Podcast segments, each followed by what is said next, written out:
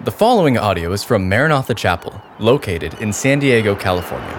For more information about Maranatha Chapel, please visit www.maranathachapel.org. If you have a Bible, go ahead and turn with me to the Gospel of John. We're crawling our way towards the conclusion of this study, this series of studies we've done in the Gospel of John, and it has been absolutely tremendous. I've loved each and every week as the Lord is just revealing more and more about Himself to us. And today, oh, we've got some good, good food to dive into because we're going to be looking at the resurrection of Jesus Christ, the highlight of all of human history. This is the centerpiece. This is what it's all about. You picked the right week to come to church. The title of my message for you this morning is The Curse is reversed. Aren't you thankful for that this morning? The curse has been reversed, and we're going to get into that. But before we do, as John kind of concludes chapter 19, he's having described the horrors of what took place there on Calvary on what we call Good Friday. And we're about to read about the wonderful events of Easter Sunday, uh, but sandwiched between those two events, we have what's known as Silent Saturday. And Saturday was a day that was marked by intense grief and silence and sadness as the disciples tried to grapple with the prospect of facing the future without Jesus. You see, they had pinned all their hopes on Him. But now he was gone. And so in verse 41 of John 19, it says, At the place where Jesus was crucified, there was a garden, and in the garden, a new tomb in which no one had ever been laid.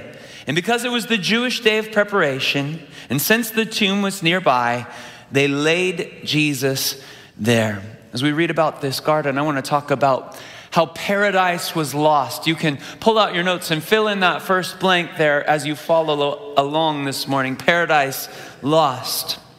You know, John is the only gospel author to make mention of the fact that Jesus' tomb was located within a garden. And it's an interesting contrast that he paints if you think about it. I mean, gardens and tombs don't necessarily belong together. Gardens are places of life, tombs are full of death. Gardens are places of beauty. Tombs are full of bones. I mean, I can't think of two things that are more opposite in nature from one another. Yet John intentionally ties them together here. And the question is, why. And again, I want to mention that this reference seems intentional. And what I believe John is trying to do is, I believe he's trying to link this garden that we're reading about here with another prominent garden that we read about in Scripture. It's found on page one of your Bible. You know which garden I'm talking about the Garden of Eden. And there in the opening pages of the Bible, after we read about God creating the heavens and the earth and the seas and the trees and the mountains and the hills and the valleys and all of the rest, we read about Him designing this beautiful garden. and then placing Adam and Eve in the midst of it and giving them instructions to tend it. Of course, at the center of that garden were two trees. You remember what they were?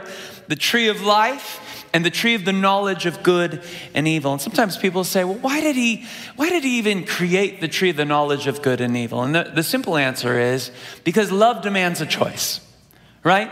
In order for love to be authentic, it necessitates that a choice gets to be made. If, if my wife marries me and she says yes, and I ask her to marry me, and she says yes, but I'm the only other man on earth, then I'm always going to be wondering in the back of my mind did she choose me because she really loved me or because she had no other options? And since God wants a genuine love relationship with us, He gives us an option. Of course, we know what happens next. The serpent, the devil, approaches Adam and Eve. And here's what he does he questions what God said to them. Hath God really said that you can't eat of this tree? And then, after questioning what God told them about the tree, he adds to what God said. And then, thirdly, he flat out denies what God told them. And we know what happened next. They eat of the tree, both Adam and Eve, and the consequences of their actions were as swift as they were severe. God comes down and he kicks them out of the garden, and this is where death enters the picture. The earth is also placed under a curse and begins to produce thorns. God also pronounces a curse upon the serpent, and he was forced to walk on his belly. And by the way, this explains so much about the current state of the world that nagging sense of frustration that we all feel that things aren't the way they ought to be. And no matter how hard we work or how much effort we put in, we can't get this world to quite work the way we think it should. It's why we cry at funerals, it's because death isn't natural. You weren't designed originally with a setting that expires, but you were created to live with God forever in harmony and fellowship and oneness. But when sin entered the picture, everything was fractured, everything was broken. And this story makes sense of our current experience. And so we're all under a cursed state. The earth is under a cursed state. But right after God pronounces judgment on the man and the woman and the earth and the serpent, he does something else. And in Genesis 3:15, he makes a promise. It's the very first prophecy concerning the Messiah that you'll read about in the Bible. And there he talks about the seed of the woman, which is interesting because usually it's men who have seed and women who have eggs, right? But here Jesus, or rather God, talks about the seed of the woman, a hint of the virgin birth.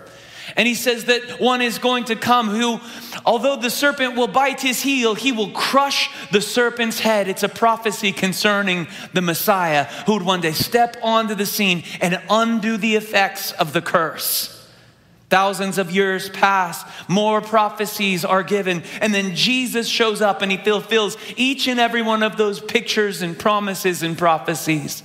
His whole ministry is an undoing and an unraveling of everything that, that Adam and Eve brought on this earth. Everywhere he goes, lives are healed, the deaf hear, the blind see, and Jesus is reversing the curse. He's called, one of his names in scripture is the second Adam. Did you know that? One of his names. He's the second Adam.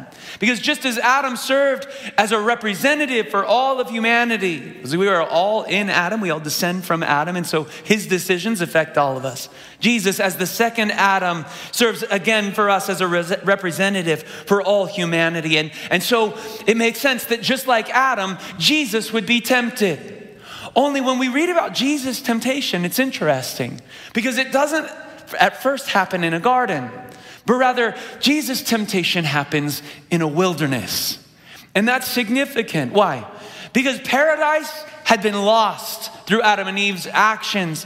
And so Jesus is driven into the wilderness by the Spirit, where he is tempted three times by the devil. But at every point where Adam failed, Jesus succeeds. Instead of questioning God's word or doubting God's word or denying God's word, Jesus submits to God's word and he quotes it. He tells the devil, Man doesn't live by bread alone, but by every word that proceeds from the mouth of God. And he defeats all of the devil's temptations. And once Satan realizes that he's been licked, the Bible tells us that he left him, that is Jesus, until a more opportune time came. I believe that next opportunity presented itself in the Garden of Gethsemane. We read about this not long ago. Having defeated the devil in the wilderness, Jesus is granted the opportunity to go up against the foe, the devil, in another garden. It's, it's again a replay of what happened in Eden, only it played out much differently. You see, Jesus wrestles with the Father's will there in the Garden of Gethsemane and ultimately comes to a place of surrender. Instead of rejecting the Father and choosing his own will as Adam had done and choosing his own way, Jesus submits to the Father's will and in doing so wins the decisive battle for all of humanity. Then he goes to the cross and he cries out, It is finished. All of that brings us to this point in our story where Jesus is placed in a tomb, but the tomb is in a garden. And it just makes perfect sense because since sin made its entrance into the world through a garden, it's fitting then that Jesus' ultimate triumph over death, hell, and the grave should also take place in a garden as well. Can someone say, Praise the Lord? And so it was that early on the first day of the week, verse 1, while it was still dark, Mary Magdalene went to the tomb and saw that the stone had been removed from the entrance. And so she came running to Simon Peter and the other disciple, the one Jesus loved, and said, They've taken the Lord out of the tomb, and we don't know where they have put him. This is Mary Magdalene who's described here, and she comes early on that first Easter morning to grieve and to pay her final respects. Before meeting Jesus, she had suffered mightily. Luke's gospel tells us that she had been possessed by not one or two or three, but seven demons. So just imagine what her daily life was like. It was a living nightmare, every moment, a living hell as she experienced the torment of these demonic oppressors. But all of that changed the day she met Jesus. She was delivered from her pit and her bondage, and she was set free. And from that moment on, she becomes an ardent, devoted follower of Jesus. There's this beautiful scripture in Luke 7 47 that I think summarizes the story of Mary so well. I'd love to read it out loud with you. It says this Those who have been forgiven much love much. Now, I, I, forgot to ask you to read that with me, but come on, you know the drill. You've got to read it out loud because when we speak it, it releases it and it impacts the atmosphere. Let's read it together. Those who have been forgiven much love much. So simple, and yet it says so much. I mean, I almost feel like that verse was written for Mary. She knew what she'd been saved from, delivered out of, and it, it created this spring or this overflowing well of love within her heart that couldn't be stemmed. Her love for Jesus is, is evidenced in the fact that she was one of the last ones standing at the foot of the cross at the moment when he died. And also, she was one of the first ones to come to the tomb early on that first Easter morning. Now, when she arrives, you'll notice she's shocked to find that the stone is gone. But instead of rejoicing at the fact that Jesus has risen from the dead, just like he had said, she wrongly assumes that grave robbers have come and taken the Lord's body. And by the way, that little detail, in my opinion, lends credibility to the narrative. Surely, if the disciples were making this story up, they wouldn't have Mary running away in doubt and fear. And so it, it's just the kind of thing that you would include if you were trying to give an accurate portrayal of the events as they unfolded. But as she runs away, she bumps into Peter and John, who evidently slept in a little bit, and now they're making their way to the tomb. And she tells them about what she had seen and experienced. So we pick up the story in verse 3. So Peter and the other disciples started for the tomb, and both were running, but the other disciple outran Peter and reached the tomb first. And I always have to pause here because I just love John. I love his candidness. These guys are best friends. They did everything in life together. They fished together. They served Jesus together. Even after the resurrection, they ministered together. And, and I, I think John was just looking to get a little um, dig in on Peter when he says, We took off for the tomb together. I outran him. I'm the one Jesus loved. It's great. And now he tells us about their shared experience at the tomb. So John's there, he's got time to kill. He bends over in verse 5 and looks in at the strips of linen lying there, but doesn't go in. then Simon Peter came along behind him and went straight into the tomb. He saw the strips of linen lying there as well as the cloth that had been wrapped around Jesus' head. The cloth was still lying in its place, separate from the linen. Finally, the other disciple who had reached the tomb first also went inside and he saw and believed. They still didn't understand from Scripture that Jesus had to rise from the dead.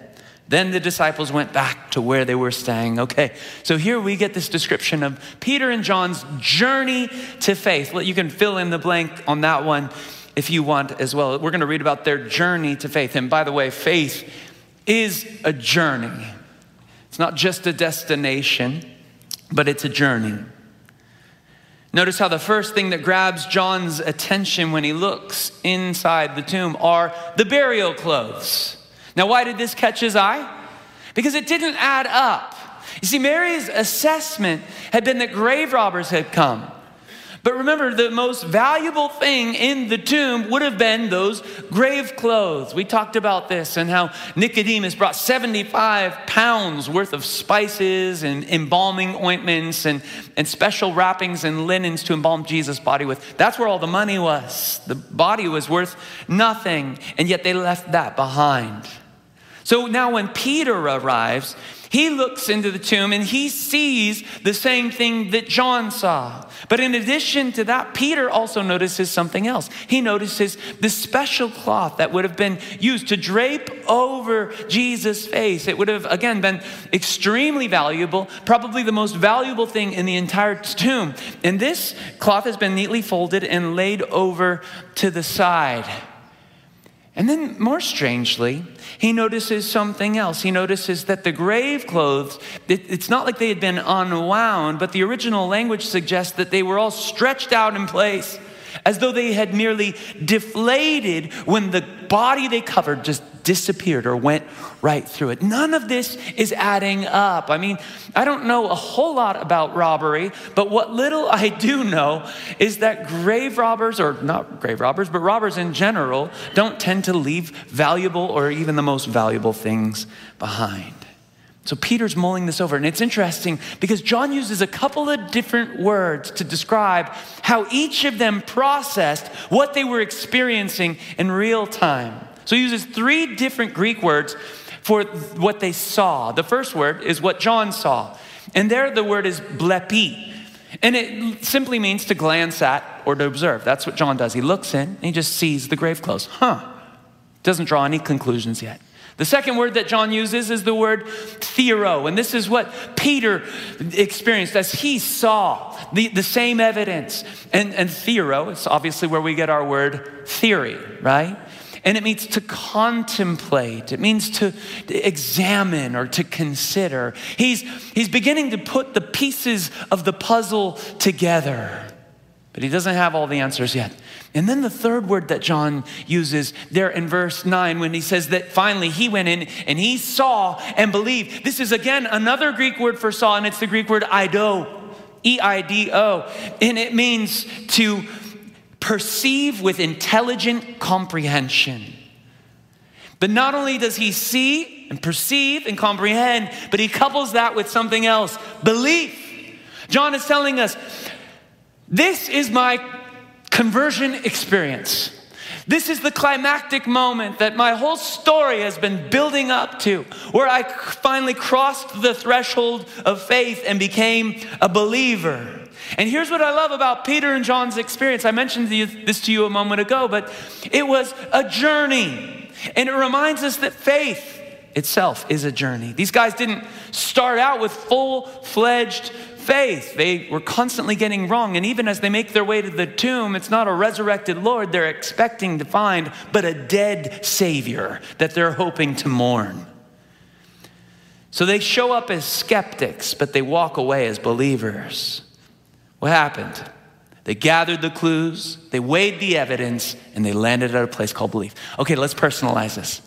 So many of us have reached the same conclusion now, we don't have the same advantages as Peter and John. We didn't get to walk in the tomb on that first Easter morning and observe the, the burial clothes, and, and, and we didn't get to see the risen Lord the way they did. But, but we have some evidence, don't we? We have their testimony, we have the testimony of Scripture and all the prophecies, and we've seen some things too. Some of you know what I'm talking about. I've seen Jesus move. I've seen Jesus heal. I've seen Jesus transform. I've seen Jesus save. Not just other people, I've seen the difference that He's made in my life when I gave my life to the Lord finally and fully as an 18 year old young man. And I watched Him come into my heart and pull things out and make me a new person from the inside out. I've seen some things and I've heard his voice, and I hear him speak to me through scripture. And even though we can't see him through physical eyes, we can see him through eyes of faith. You know, Peter wrote a letter, the same Peter described here. He wrote a letter to a new generation of believers who hadn't personally been given this incredible opportunity to walk and talk with Jesus the same way he had. And here's what he wrote to them in 1 Peter 1 8 and 9. Let's read this together out loud. Though you have not seen him, you love him. And even though you do not see him now, you believe in him and are filled with an inexpressible and glorious joy, for you are receiving the end result of your faith, the salvation of your souls. Oh, I love that. But here's what's beautiful. right now we walk by faith. I don't like it. I wouldn't have voted for it but it's part of God's divine design. We, we walk by faith, not by sight, but someday, very soon, I promise you this, you're going to see Him with your eyes. And when you see Him, John tells us, you will be like Him, for you will see Him as He is. Somebody say hallelujah. That is good news. We're going to see Him with our eyes. Now, John has told us his story, and, and at this point, he leaves he himself and Peter behind and returns to Mary. Remember Mary, who had left and told them about her experience there at the tomb. And now she's evidently made her way back to the tomb. In verse 11, we pick things up. It says, Mary stood outside the tomb crying, and as she wept, she bent over to look into the tomb. And she saw two angels in white seated where Jesus' body had been, one at the head and the other at the foot. And they asked her, Woman, why are you crying?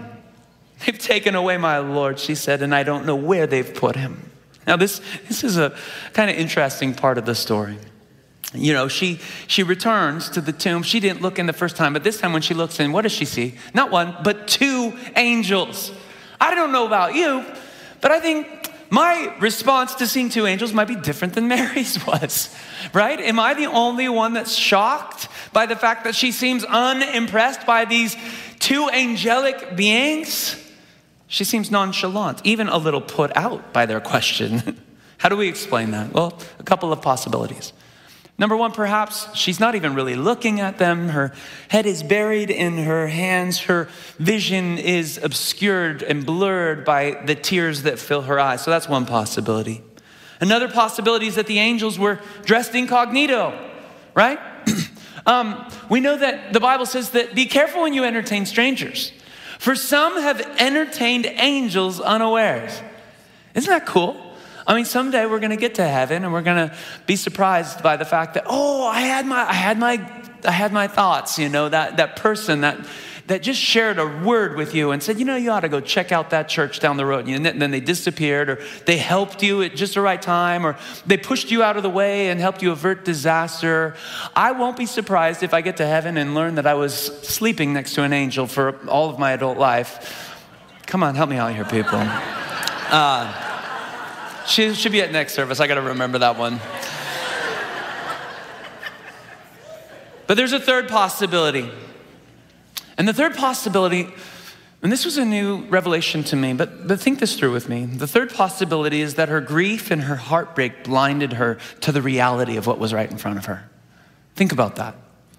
When your heart is broken and your hopes and dreams have been dashed, it can keep you from seeing the hand of God at work in your life. It can keep you from seeing the Lord. It can keep you from seeing what He is doing, even when He's right there in front of you. You see, it's so easy to get our focus on the wrong things.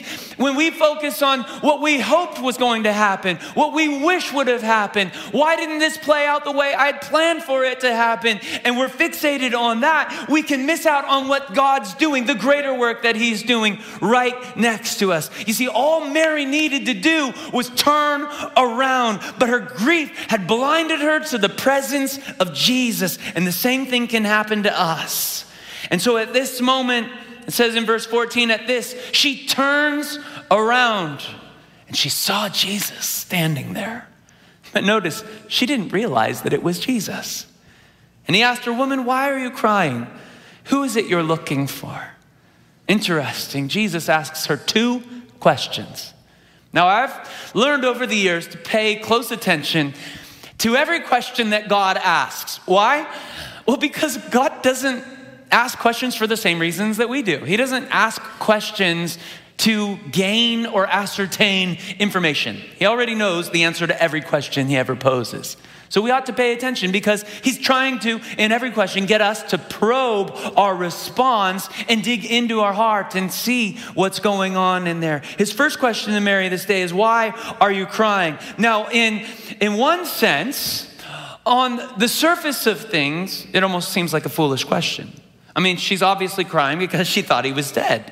And by the way, if what she thought was true was actually the case, then her tears are warranted. In his letter to the Corinthians, Paul tried to imagine a world in which Jesus hasn't risen. And he rightly concludes this. This is 1 Corinthians 15, 17 through 18. Let's read it together out loud.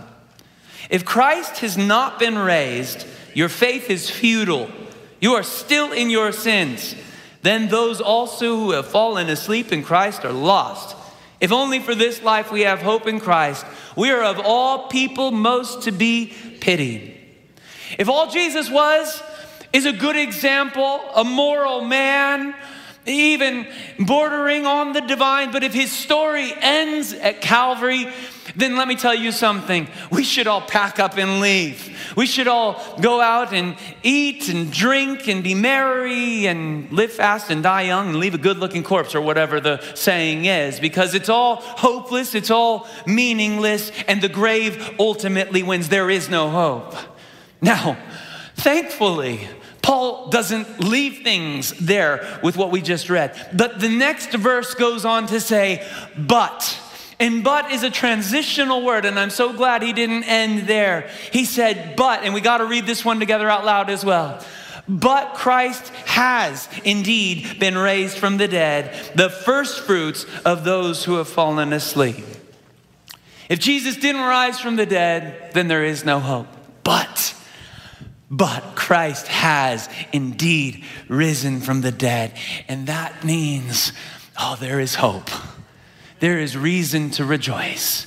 The tomb is empty, death is defeated, the curse is reversed. And that means we have hope. That's why we gather each and every Sunday.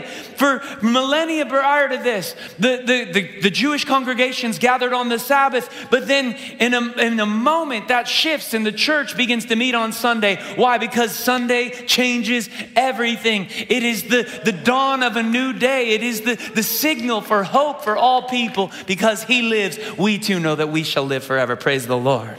So that's Jesus' first question. His second question is just as probing. And by the way, he says, well, look with me what he says. Who is it that you are looking for? This is the same question that Jesus asked of John and Andrew at the very beginning of this gospel. You go all the way back to John chapter 1 when he, he talks about his own experience with Jesus and how he became a follower. That's the question that Jesus turned around and asked those two guys What are you looking for? And it's, it's the first question, the first words rather, that you find on Jesus' lips in John's question. And in some ways, it encapsulates everything that John is trying to communicate through his gospel. You see, we're all on a search. We're all looking for different things. Some of us are looking for love. Some of us are looking for a little bit of peace internally. Some of us are looking for forgiveness. Some of us are looking for meaning and hope and all these different things. And then there's a whole slew of people, they don't know what they're looking for. They're just kind of bumbling and stumbling their way through life trying to figure it out. But we're all looking for something. And what we learn here in Jesus' question is He is the end of our search for all those things. He is the, the lover of your soul. He is hope. He is the fountain of all joy. He is the purpose of your meaning and the purpose of your existence. He is why you are here. You know, one of my all time favorite quotes comes from the pen of a, a guy named Augustine who, after a lifetime of searching, finally found what he was looking for in Jesus. And in his book called The Confessions, he writes this You have made us for yourself, O Lord, and our souls are restless until they find their rest in thee. Isn't that beautiful? Jesus is the end of your search. And if you find a, a gnawing, nagging, sense of frustration and futility no matter how much you achieve, no matter how far you go, no matter how much you obtain. It's never enough. You can never fill the bottomless pit that is the human soul outside of a personal relationship with Jesus Christ. And Mary was about to discover that same thing. You see, she, she says in response to Jesus' questions, thinking he was the gardener, this is the middle of verse 15, Sir, if you've carried him away, just tell me where you've put him and I'll go get him. And Jesus said to her, Mary. And she turned toward him and cried out in Aramaic, Rabboni, which means teacher. All Jesus had to say was one word, and Mary instantly knew it was him. And I've often wondered, what was it about that word? Perhaps it was something about the intonation of his voice. Or perhaps it was the fact that she had heard her name on his lips so many times and it meant so much to her. I mean, there's something inside of all of us that we have this craving, this longing to be known, right? And, and to, to think, to imagine your name on his lips. Can you? Can you imagine that would that would leave a mark, an indelible impression on our hearts? You know, years ago there was this beautiful worship song written by a guy named Tommy Walker, and the title of the song was He Knows Your Name. And part of the chorus, I think, said, He knows your name. He knows your every thought. He sees your every tear, and He hears you when He calls, or when you call. And it really is not just beautiful poetry, it's absolutely true. The God of heaven knows your name. Listen to this. Oh, actually, let's read it together. This is John 10 3. The sheep hear his voice, and he calls his own sheep by name and leads them out. Oh, that feels good. You're not just a number, you're not just a nobody, you're not just somebody, a face in the crowd. God sees you and He knows you. He knows your fears. He knows your dreams. He knows what haunts you. He knows your, what, what cripples you about your past. He knows, he knows the deepest, darkest secrets in your heart. And He's not turned off by any of it, but He's drawn to you and He's calling to you by name today. Oh, praise the Lord. When Mary heard Jesus say her name, she clings to him. And we'll finish with verses 17 and 18. Jesus says, Don't hold on to me, for I have not yet ascended to the Father, but go instead to my brothers and tell them, I'm ascending to my Father and your Father, to my God and your God. Mary Magdalene went to the disciples with the news, I've seen the Lord. And she told them that he had said these things to her. We began our story talking about how paradise was lost. I want to end today by talking about how paradise has been restored.